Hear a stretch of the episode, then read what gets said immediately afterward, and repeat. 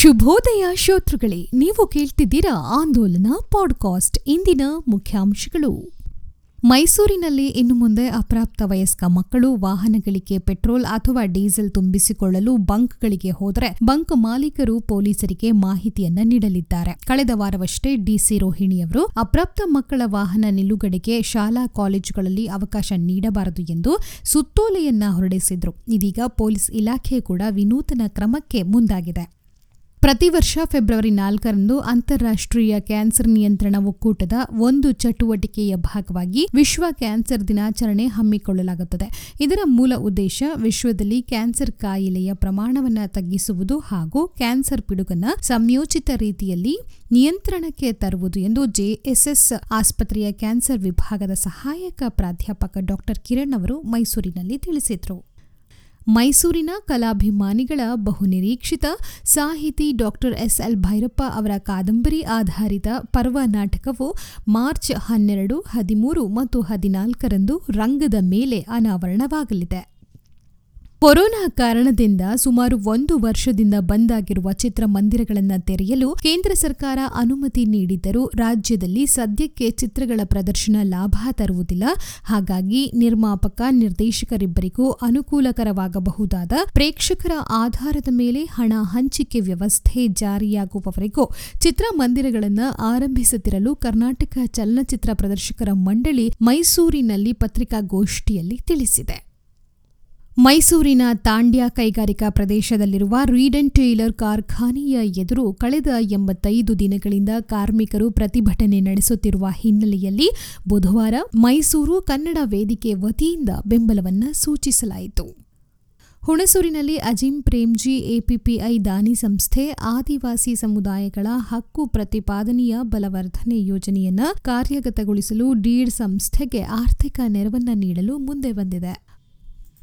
ಮಂಡ್ಯದಲ್ಲಿ ವೇತನ ಪಾವತಿ ಸೇರಿದಂತೆ ವಿವಿಧ ಬೇಡಿಕೆಗಳ ಈಡೇರಿಕೆಗೆ ಒತ್ತಾಯಿಸಿ ರಾಜ್ಯ ಸರ್ಕಾರಿ ದಿನಗೂಲಿ ನೌಕರರು ನಗರದಲ್ಲಿ ಪ್ರತಿಭಟನೆಯನ್ನ ನಡೆಸಿದ್ರು. ನಗರದ ಜಿಲ್ಲಾಧಿಕಾರಿ ಕಚೇರಿ ಬಳಿ ಜಮಾಯಿಸಿದ ದಿನಗೂಲಿ ಕಾರ್ಮಿಕರು ಹೊರಗುತ್ತಿಗೆ ಹಾಗೂ ಒಳಗುತ್ತಿಗೆ ನೌಕರರಿಗೆ ಎಂಟತ್ತು ತಿಂಗಳುಗಳಿಂದ ವೇತನ ನೀಡದೇ ಇದ್ದು, ಇವರ ಎಲ್ಲ ಬಾಕಿ ವೇತನವನ್ನ ತಕ್ಷಣವೇ ಬಟವಾಡೆ ಮಾಡಬೇಕು. ಸರ್ವೋಚ್ಚ ನ್ಯಾಯಾಲಯದ ಆದೇಶದಂತೆ ಹಲವು ವರ್ಷಗಳಿಂದ ಕೆಲಸ ಮಾಡುತ್ತಿದ್ದು, ಇವರ ಸೇವೆಯನ್ನ ಕಾಯಂಗೊಳಿಸಬೇಕಲ್ಲದೆ ಇವರನ್ನು ಕೆಲಸದಲ್ಲಿ ನಿರಾತಂಕವಾಗಿ ಮುಂದುವರಿಸಬೇಕು ಎಂದು ಒತ್ತಾಯಿಸಿದರು.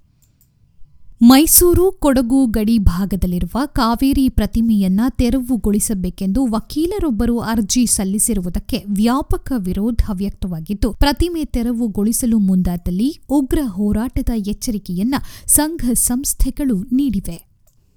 ವಿವಾದಾತ್ಮಕ ಮೂರು ಕೃಷಿ ತಿದ್ದುಪಡಿ ಕಾಯ್ದೆಗಳನ್ನು ರದ್ದು ಮಾಡುವಂತೆ ಒತ್ತಾಯಿಸಿ ರೈತ ಸಂಘಟನೆಗಳು ನಡೆಸುತ್ತಿರುವ ಪ್ರತಿಭಟನೆಗೆ ವ್ಯಾಪಕ ಬೆಂಬಲ ವ್ಯಕ್ತವಾಗುತ್ತಿದ್ದು, ಇದೀಗ ಶಿಕ್ಷಣ ತಜ್ಞರು ಕೂಡ ಸಾಥ್ ನೀಡಿದ್ದಾರೆ. ಕೃಷಿ ತಿದ್ದುಪಡಿ ಕಾಯ್ದೆಗಳು ರೈತ ಸಮುದಾಯಕ್ಕೆ ಮಾರಕವಾಗಿ ಪರಿಣಮಿಸಲಿವೆ. ಇವುಗಳನ್ನು ಕೂಡಲೇ ರದ್ದುಗೊಳಿಸಬೇಕು ಎಂದು ಶಿಕ್ಷಣ ಕ್ಷೇತ್ರದ ನಾನ್ನೂರಕ್ಕೂ ಹೆಚ್ಚು ತಜ್ಞರು, ವಿದೇಶಗಳ ಹಲವಾರು ವಿಶ್ವವಿದ್ಯಾಲಯಗಳ ಪ್ರಾಧ್ಯಾಪಕರು ಕೇಂದ್ರ ಸರ್ಕಾರವನ್ನ ಒತ್ತಾಯಿಸಿದ್ದಾರೆ.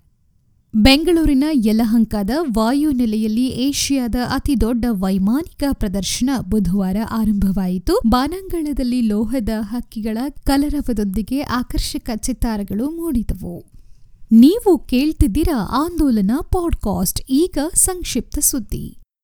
ಬಾಲ್ಯ ವಿವಾಹ ಅಥವಾ ಮಕ್ಕಳ ಮೇಲಿನ ದೌರ್ಜನ್ಯಕ್ಕೆ ಸಂಬಂಧಿಸಿದಂತೆ ಪೊಲೀಸರು ಸಹಕಾರ ನೀಡಲೇಬೇಕು. ಸಹಕರಿಸದಿದ್ದಲ್ಲಿ ಕೂಡಲೇ ಪೊಲೀಸ್ ಕಂಟ್ರೋಲ್ ರೂಮ್ಗೆ ಮಾಹಿತಿ ನೀಡಿ ತಕ್ಷಣವೇ ನಿಮಗೆ ಪೊಲೀಸ್ ಸಹಕಾರ ಸಿಗುತ್ತದೆ. ಮಕ್ಕಳ ಮೇಲಿನ ದೌರ್ಜನ್ಯಕ್ಕೆ ಸಂಬಂಧಿಸಿದಂತೆ ಕೇವಲ ಅರ್ಧ ಗಂಟೆಯ ಒಳಗೆ ಎಫ್ಐಆರ್ ದಾಖಲಿಸಬೇಕು ಎಂದು ಜಿಲ್ಲಾ ಪೊಲೀಸ್ ವರಿಷ್ಠಾಧಿಕಾರಿ ಸಿಪಿ ರಿಷ್ಯಂತ್ ಖಡಕ್ ಸೂಚನೆಯನ್ನ ಮೈಸೂರಿನಲ್ಲಿ ನೀಡಿದ್ರು. ಮೈಸೂರು ನಗರದ ಜಿಲ್ಲಾ ಪೊಲೀಸ್ ವರಿಷ್ಠಾಧಿಕಾರಿ ಕಚೇರಿ ಸಭಾಂಗಣದಲ್ಲಿ ಪೊಲೀಸ್ ಇಲಾಖೆ, ಜಿಲ್ಲಾ ಮಕ್ಕಳ ರಕ್ಷಣಾ ಘಟಕ, ಮಹಿಳಾ ಮತ್ತು ಮಕ್ಕಳ ಅಭಿವೃದ್ಧಿ ಇಲಾಖೆ ಮಕ್ಕಳ ರಕ್ಷಣಾ ನಿರ್ದೇಶನಾಲಯದ ಸಂಯುಕ್ತಾಶ್ರಯದಲ್ಲಿ ಏರ್ಪಡಿಸಿದ್ದ ಬಾಲ ನ್ಯಾಯ ಕಾಯ್ದೆಯಡಿಯಲ್ಲಿರುವ ದತ್ತು ಪ್ರಕ್ರಿಯೆ ಬಗ್ಗೆ ಹಾಗೂ ಕರಾರು ಮಾರ್ಗಸೂಚಿ ಕುರಿತ ಒಂದು ದಿನದ ಕಾರ್ಯಾಗಾರ ಉದ್ಘಾಟಿಸಿ ಅವರು ಮಾತನಾಡಿದರು. ಕಾರ್ಯಾಗಾರದಲ್ಲಿ ಪಾಲ್ಗೊಂಡ ಸಿಡಿಪಿಒ ಅಧಿಕಾರಿಗಳು ಪೊಲೀಸರ ಅಸಹಕಾರದ ಬಗ್ಗೆ ಅಸಮಾಧಾನ ಹೊರಹಾಕಿದ್ರು. ಕೆಲವು ಪ್ರಕರಣಗಳಲ್ಲಿ ಕೇಸು ದಾಖಲಿಸದೆ ರಾಜಿಗೆ ಮುಂದಾಗುತ್ತಾರೆ ಎಂದು ಆರೋಪಿಸಿದ್ರು. ಇದರಿಂದ ಸಿಟ್ಟಿಗೆದ್ದ ರಿಷ್ಯಂತ್